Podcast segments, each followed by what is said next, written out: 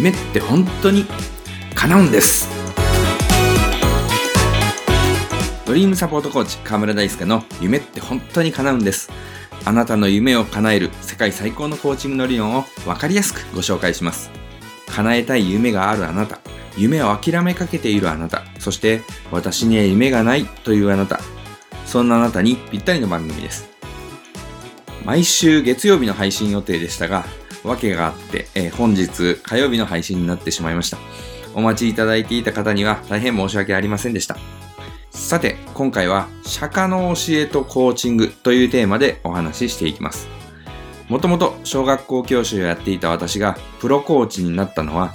人はどうすれば幸せに生きることができるのかを追求した結果でした。コーチングと出会って、これが私が求めていたものだと実感できたのです。コーチとして人の幸せをサポートしていく上で、釈迦の教えが気になってきました。あのお釈迦様のことです。コーチであるならば、人の幸せを考え続けて、ついに誘った釈迦の教えを無視することはできないなと思いました。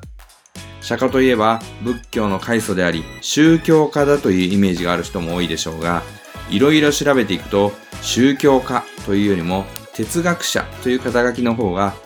くりくるということが分かってきました。私は古典ラジオという歴史上の人物について語るポッドキャスト番組が好きで、ウォーキングの時などによく聞いています。まだ聞いたことのない人はぜひ聞いてみてほしいと思います。C-O-T-E-N で古典と書いて古典ラジオです。その番組であの西遊記の元となった大東西域記を書いた玄奘という人を取り上げた回がありました。その中で、由意識の思想という横山光一さんの本が紹介されていました。早速買ってみて読んだのですが、これがコーチングの理論と通じるところがたくさんあるんです。この本の第一章のタイトルは、一人一宇宙です。人の数ほど宇宙があるということです。これは、心が全てであり、心がこの宇宙を作っているというコーチングの理論と全く一致しています。少し引用してみましょう。各人の宇宙のありようは違っています。何か気分が優れないと暗い世界になり、逆に嬉しいこと、幸せなことが続けば明るい世界に変わります。極端な例ですが、もしも末期がんと宣告されたら、その人の世界は、たとえ桜の咲く春の季節であっても、暗い灰色の世界に一変してしまいます。このように、まさに一人一宇宙であり、その宇宙から抜け出すことができません。その宇宙は牢獄のようなもの。本当に私たちは自分という牢獄に閉じ込められた囚人のような存在なのです。いかがでしょうか？最新の心理学や脳科学で構築されたコーチングの理論と2500年以上前に生まれた釈迦が同じことを言っているということに驚くばかりです。また、有意識思想では深層部分の心であるマナ式や荒屋式という概念について説明しています。フロイトの唱えた無意識とも似た概念です。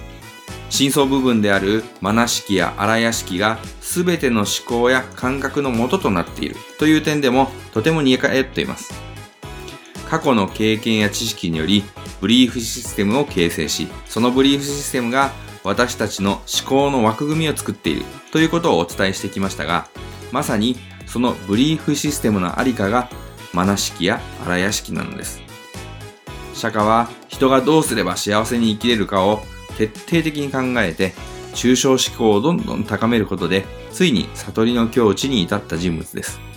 その釈迦の教えには、もちろん感覚的な部分もあるのですが、思った以上にロジカルに説明している部分が多いということも分かりました。